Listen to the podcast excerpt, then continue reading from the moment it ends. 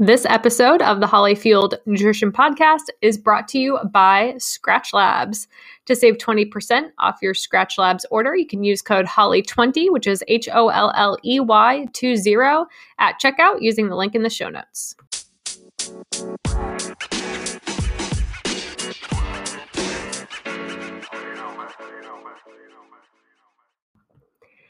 Hey everyone, I am Holley Samuel and I am your host today. I am a registered dietitian, certified personal trainer, and I'm a fellow runner as well.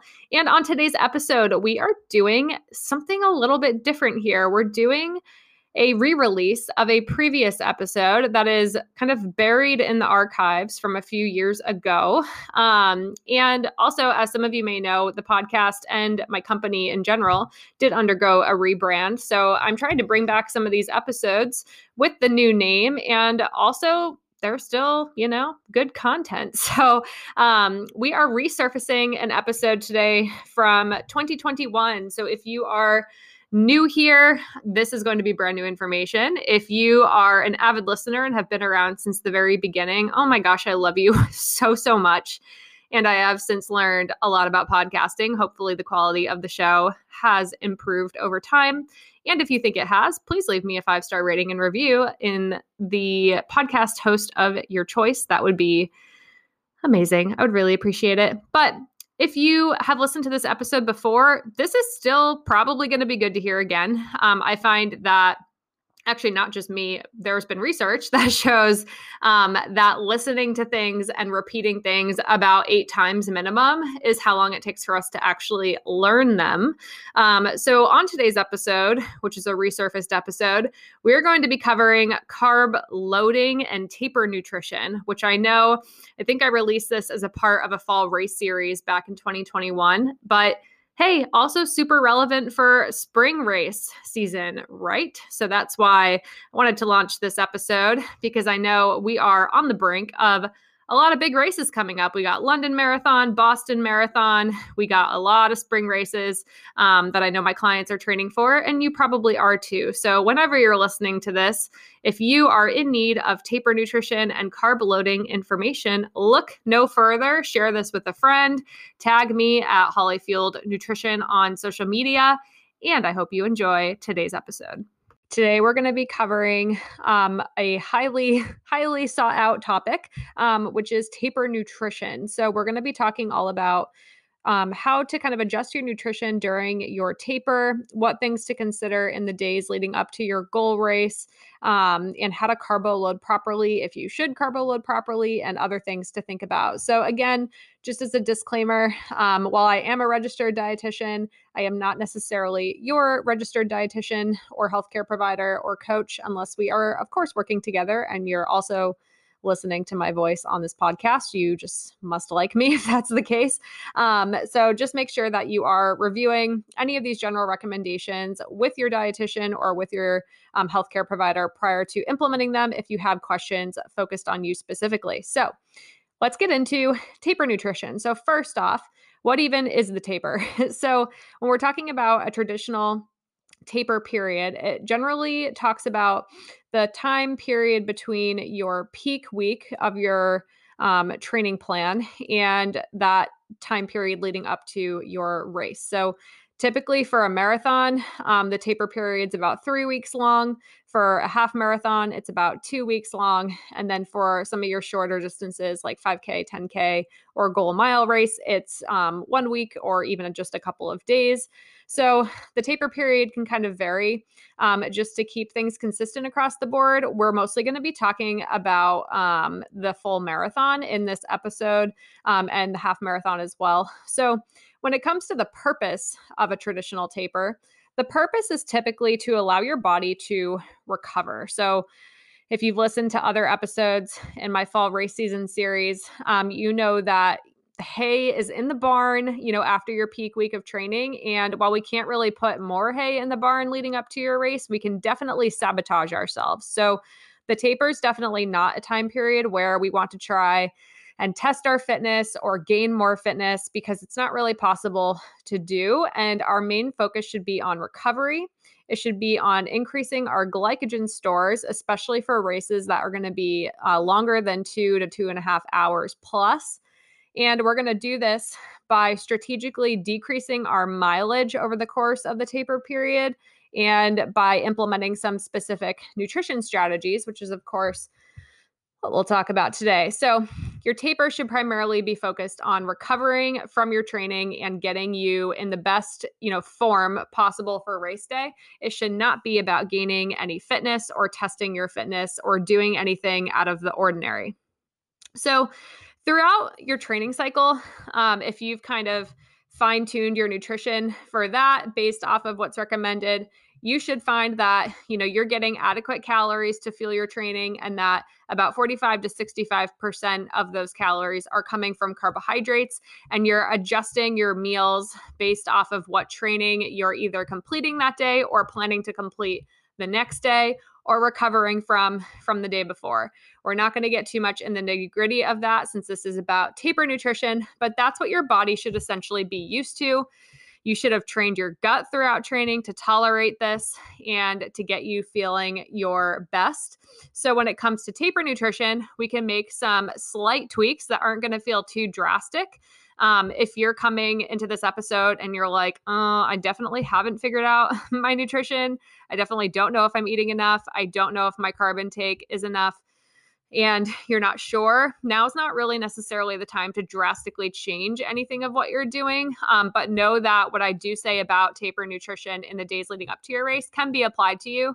Um, you know, even if you've never practiced it before, but you should have practiced it in your peak weeks of training, especially so that you already know what you're doing. So if you're listening to this in your peak weeks of training, start practicing these recommendations now so you can fine tune it for race week. So essentially, we're not necessarily increasing our calories or changing what we're doing from a fueling standpoint around the taper. What we are doing is making sure that in the days leading up to your race, especially, um, that more of those calories, like 65 to even 75% plus, are coming from carbohydrates. So we're not necessarily eating more food, but we are eating more food from carbohydrates and we're changing the composition of our meals to support this um, especially in the two to three days pre-race um, for something that's going to take you two two and a half hours plus or if you're maybe running a half marathon that's like you know sub two two and a half hours um, this could even just be the day before your race but males females of all categories and all phases of their cycles can practice proper carbo loading. So to start with this, um, about two to three days before a marathon or one to two days before a half marathon, just generally speaking, is when we're going to want to start carbo loading, which is going to be basically increasing your carb intake to 10 to 12 grams per kilogram of body weight. So if we are a 150 pound person, we're going to divide 150 pounds by 2.2 to get our pounds into kilograms. And then we're going to multiply that by 10 and then by 12. And that is your range. So that is essentially, you know, 544 to 816 grams of carbohydrates in the two to three days pre race. So that's about 12 bagels worth of carbohydrates. So just to put that into context, for a 150 pound person on average, that might be a lot more carbohydrates than you're used to eating. so that's why it's really good to practice in order to make these guidelines fit. And of course, we are carbo loading to top off our glycogen stores, which are really needed for events that are going to last longer than two hours, like the half and full marathon for a lot of people. Unless you're like Eliud Kipchoge, then maybe this doesn't apply, but he still carbo loads. So from a glycogen standpoint, glycogen is essentially stored carbohydrate in our bodies that our liver and our muscles store. Uh, the average person, now this varies a little bit, but the average person has about 2,000 calories of stored glycogen in their liver and muscles throughout their body. And for every one gram of glycogen we store, we store it with about three grams of water. So if your glycogen stores are totally topped off, which is what we want them to be like in proper taper nutrition leading up to your race, you might feel like a little fluffy. You might feel like your muscles are a little less defined. You might be feeling like a, a jet sitting super heavy on the tarmac because it's super loaded up with fuel. And this is actually a good thing. So during your taper, it's really not a good idea to be obsessed with the scale. It's really not a good idea to be weighing yourself, expecting to lose weight. Definitely not the time for a caloric deficit. You will absolutely shoot yourself in the foot, whether it's during your race or in an injury after your race, if you try to attempt that. And it is the time to focus on recovery. When our bodies are in a phase of deep healing during the taper, where we're really recovering from all that training we did, trying to heal ourselves up before a race, um, a lot of the times people might feel like phantom pains or um, other aches and pains and just feel really tired. And that's a sign that your body's trying to heal itself. When your body is trying to heal itself on a deeper perspective, where maybe it has more time to do this during the taper because we have backed off the mileage a little bit, um, this may come with, you know, some inflammation, which you know, can lead to water weight gain. We're trying to top off our glycogen stores, or we're also retaining water and gaining a couple pounds there. It can cause someone to really freak out when they step on the scale during the taper and think, "Oh my god, I reduced my mileage, you know, I need to I need to really up the ante or I'm gaining weight." And that's that's actually okay. So don't worry too much about weight changes during the taper, unless of course you're losing a lot of weight, then that's not good either. So recommend just you know, I usually recommend anyway staying away from the scale, but especially during the taper, it's a good idea to stay away from the scale. Um, so when we come back to carbo loading, you know, again, we can maximize how much glycogen our bodies are capable of storing um, over proper carbo loading during our training. So if you've never practiced this before, um, you know, you may not quite have a large enough cup to store that 2000 plus calories of glycogen. Um, when we kind of practice this consistently over the course of our peak weeks of training, this allows our bodies to essentially have deeper pockets when it comes to how much glycogen we can store. So it is important to practice to really maximize this. And that's why you can feel a little extra fluffy on race day because your body's storing more glycogen than maybe it's been capable of storing in the past. So, doing this too um, in our training really allows us to make sure that our body's comfortable eating that many carbohydrates. We're maybe strategizing where those carbs are coming from.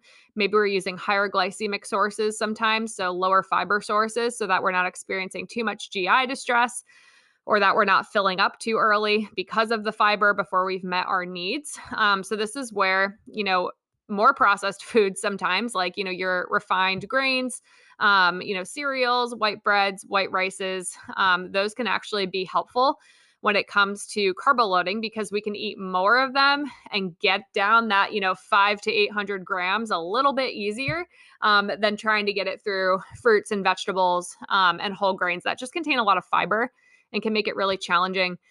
Something I've been doing with a lot of my clients in the past few weeks is having them practice their, you know, carbo loading fueling strategy before some of their peak long runs in the day or two leading up to that long run. Um, and I will kind of have them, you know, tell me tell me everything that they plan to eat that's going to be more carb rich for their breakfast, their lunch, their dinner, their snacks, their fluids, um, based off of their carb needs. So if I said, hey, you know, you need 600 grams to probably probably properly, can't talk, 600 grams of carbs to properly carbo load for your 20 miler tomorrow. So, where are you going to get 600 grams of carbohydrates? We need to really make sure that your meals and snacks are primarily carbohydrates. So, what are you going to do? And they'll usually list off to me the most carb dense things they can think of when it comes to their meal options that they've, you know, practiced in training or are comfortable having. They'll list off some snacks. I'll kind of say, okay, well, that's going to get you to about 250 grams of carbohydrates. So, how are we going to get to 600 from there? And they're usually like, oh my gosh, how am I going to do that? I'm already exhausting my options. I already feel like this is more food than I'm used to eating. So this is really something that takes practice. And if you can't quite hit that carb gram, you know, recommendation that I said, like that 10 to 12 grams per kilogram, it's okay. Just just work your way up to it. You know, try to eat more than you did last time. Try to keep getting your body used to the process of carbo loading because it can be a bit forced feeling and a bit uncomfortable for a lot of people. And if you have any barriers around your mindset around food, it can make things even harder for you. So, you know, just kind of working your way up. If you're currently, you know, if you're eating 250 grams of carbohydrates, for example, and you're feeling like, oh my gosh, this feels like so many carbohydrates, you know, maybe next time try to get to 300 and then next time try to get to 350 and slowly increase your way up until you've met the bare minimum of what's recommended. So a lot of the times after this happens with a client, they're like, "Yeah, I, I don't know how I'm going to do that. Help." um, I'll kind of state some tips that might help them, depending on what's most realistic, which could be, you know, doing less fiber, doing less protein, and getting just more of your calories from carbs. And again, we're talking about a day or two. We're not talking about changing your whole diet around because a lot of the times people will say, oh, that doesn't sound that good. um, but it's just a day. You can do it. Um, so a lot of the times we'll talk about that, or we'll talk about getting their carbohydrates from liquid sources. Um, like sports drinks and juices and those types of things. Or we'll talk about just eating really frequently throughout the day so that they're not ever eating large quantities of food in one sitting and getting too full too early. And this is why, too, it can be helpful to start carb loading two to three days in advance so that you can do it a bit more gradually. Today's episode of the Holley Fueled Nutrition Podcast is brought to you by Skratch Labs. Now, this is a resurfaced episode that we have tweaked and added some more information to. But one thing that has not changed since I aired this episode a couple years ago is my love for Skratch Labs. I was using it back then, I'm still using it now. My marathon and half marathon PRs are several minutes faster now. And you know what? They were fueled by Skratch Labs back then and now. So, great products really stand the test of time. They really stand, um, the results really speak for themselves, in, in my opinion. So, what is Skratch Labs? Skratch Labs is a pretty amazing hydration company.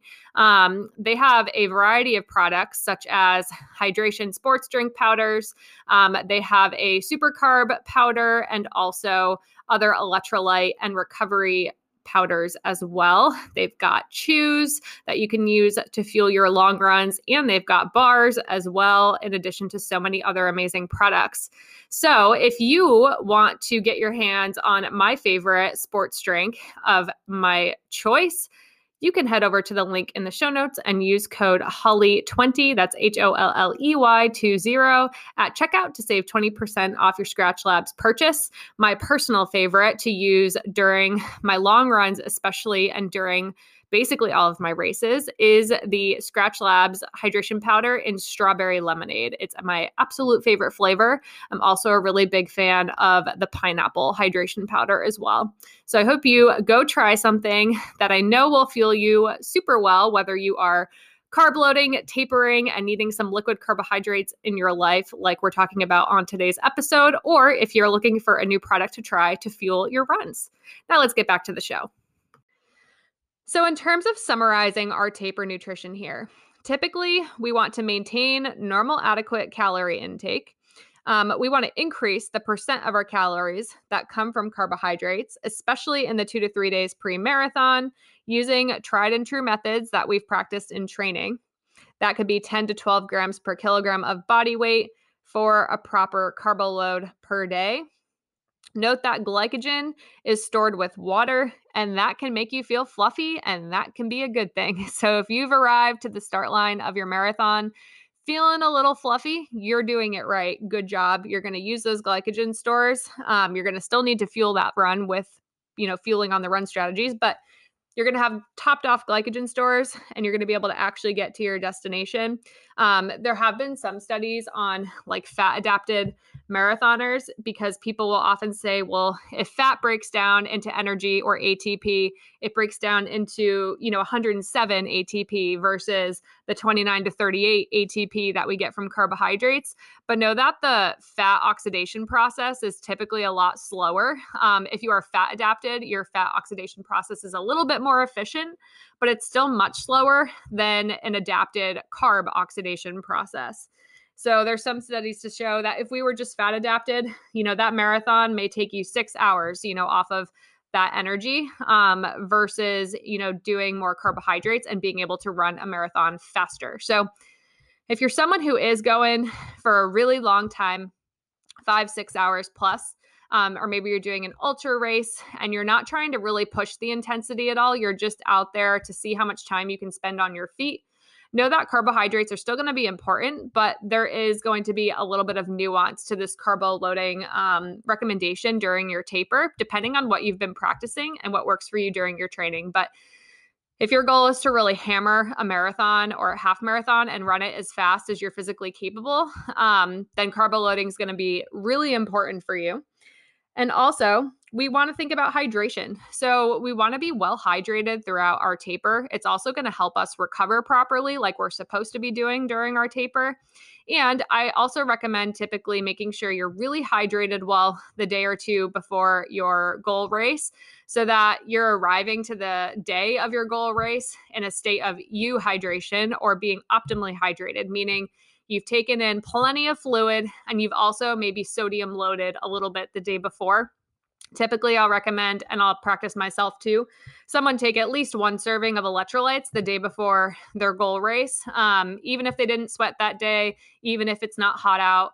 Um, but just making sure that we are properly, you know, sodium loaded. Um, there are some studies to show in men and women that just arriving in a state of euhydration or being, you know, properly hydrated can be helpful. So again, we don't just want to take electrolytes and not drink enough water because that wouldn't be proper hydration. We want to make sure we're doing both. So typically that can look like half your body weight in ounces in water or more. Um, for most people, that's probably going to be like an 80 to 100 ounce range. That's really serving them best. We also might want to consider reducing our fiber intake in the few days pre race. So, for some people, I actually have to have them really cut out fiber, you know, from vegetables, um, or you know, even just reducing their fiber intake by cooking their vegetables, um, not doing anything raw, doing you know, fruits that don't upset their stomach, switching from whole grains to refined grains um, to reduce their fiber intake. You know, in a week leading up to the race, or sometimes it's just for the day before, depends on the person. But this is something to consider as well if you're more prone to GI distress. Hydration is really important to consider as well if you're prone to GI distress, because one of the biggest contributors to that is actually dehydration. So, making sure you're well hydrated and making sure that you have less fiber in your life might be helpful. Um, someone could also consider, you know, increasing the inflammatory, or I'm sorry, anti inflammatory foods in their diet in the first week or two of the taper. Again, some of these foods are going to actually be higher in fiber and complexity and maybe would contraindicate what I just said about digestion. So, focusing on these things, you know, in the first week or two of your taper and then the week of your race, you know, not worrying too much about focusing on these, but and then definitely focusing on them the week after your race. but things like, you know, omega 3 rich foods like salmon, nuts, seeds, sardines, tuna, um, doing like magnesium rich foods like nuts and seeds, whole grains, or dark leafy greens. You could also do antioxidant rich foods like you know, berries, tart cherry juice, beets, um, and consuming plenty of quality protein with your meals and snacks and still, you know, using that pre and post run fueling strategy that you've been practicing all training, even if your runs are shorter than they used to be. This is still important. This is not the time to skimp on the calories.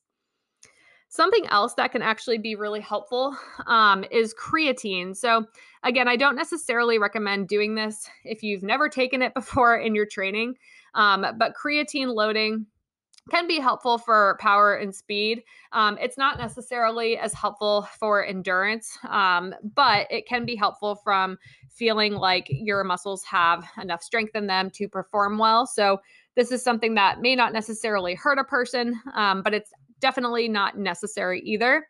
Creatine can be found in animal products. Basically, meats are the highest in creatine, or you can do a NSF or informed choice certified supplement where um, you know, it's free of any banned substances. What's actually in the ingredients is also represented on the ingredients list. That's what these seals mean.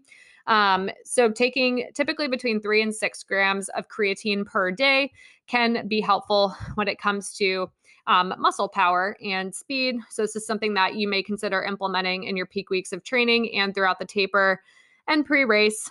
Keep in mind, too, creatine is also stored with a little bit of water. So, you may experience a little bit of increase on the scale from creatine as well. Um, when it comes to that, all the more reason to stay away from the scale if this is something that's triggering to you. Furthermore, to consider in your taper nutrition is, of course, getting adequate sleep and recovery, since that's the main purpose here. And things that may help with that are decreasing your alcohol and caffeine intake. So, this is kind of a controversial topic, and it really does depend on the person, but typically alcohol can be dehydrating. So, I mean, definitely avoid binge drinking or, you know, having alcohol in place of enough calories from food. You know, if it's taking up space in your diet where you know you could be reserving that space for high quality foods to help you recover um, then that would be helpful. But some people do choose to reduce their alcohol intake in the taper and especially reduce it in the week leading up to their race. While other people may find you know a glass of wine one serving of alcoholic beverage which would be a glass of wine you know about six ounce glass of wine 12 ounces of beer or a shot um, can help them, you know, relax and go to sleep. But typically, more than that threshold actually can interfere with our sleep, our hydration, and our recovery. So it's a pretty fine line to walk. Um, I personally have done both where I've had alcohol in my taper and then periods of time where I haven't really had alcohol in my taper. And I find the biggest difference is when I just avoid it for the week or two before my race. Um, that seems to make a really big difference for me personally. Um, but typically, if I, am not someone who's going to avoid it like all of my marathon training, um, that's just not my jam. But if it is yours, that's cool too. Just know that it can be dehydrating and impact sleep and recovery if it's over that one drink per night um, threshold. Caffeine is kind of in the same boat. So there's a point where it's an ergogenic aid and it can help our performance. There's also a point where it can mess with our gut health, um, cause GI distress, increase our anxiety, and affect our sleep in a negative way. so, you know, if you're, you know, kind of in the the average person, you want to really, you know, aim for below about three to 400 milligrams of caffeine per day at baseline. Um, if you're someone who responds really well to caffeine in training, like you have some coffee in the morning and you feel like your runs are awesome, you don't have any GI distress, you can take caffeine, you know, sources of gels during your runs and you feel awesome and it doesn't cause GI distress. Um, some people find that if they kind of omit caffeine a couple days before their race, this can actually increase the positive effects of caffeine during their race. But again, this is something I'd recommend trying in training first because some people can also experience caffeine withdrawal headaches um, and also experience GI distress if it's kind of reintroduced in a dramatic way. So it's something I'd practice and play with, but know that there is some anecdotal evidence um, to that. If you're someone who's sensitive to caffeine and it doesn't affect you well, definitely avoid it in your taper period so that you can really maximize your gut health and sleep recovery. I really hope that this was helpful. Um, we talked about a lot of information here in rapid fire form. Um, hopefully, you are feeling more confident about what to do during your taper, what not to do during your taper when it comes to nutrition. And if you have any questions, you know, feel free to reach out to me on Instagram through the messenger feature or reach out to me via email, um, which is hsamuel at holleyfuelednutrition.com. If you are looking for even more support with your nutrition during your race season, your taper, and beyond as well. My runner roadmap course is currently open for enrollment. You can check that out at the link in the show notes. Good luck tapering, everyone. Good luck in your race. Eat plenty of carbohydrates and happy running. Mom deserves the best, and there's no better place to shop for Mother's Day than Whole Foods Market. They're your destination for unbeatable savings, from premium gifts to show-stopping flowers and irresistible desserts. Start by saving 33% with Prime on all body care and candles. Then get a 15-stem bunch of tulips for just $9.99 each with Prime. Round out Mom's menu with festive rosé, irresistible berry chantilly cake, and more special treats. Come celebrate Mother's Day at Whole Foods Market it.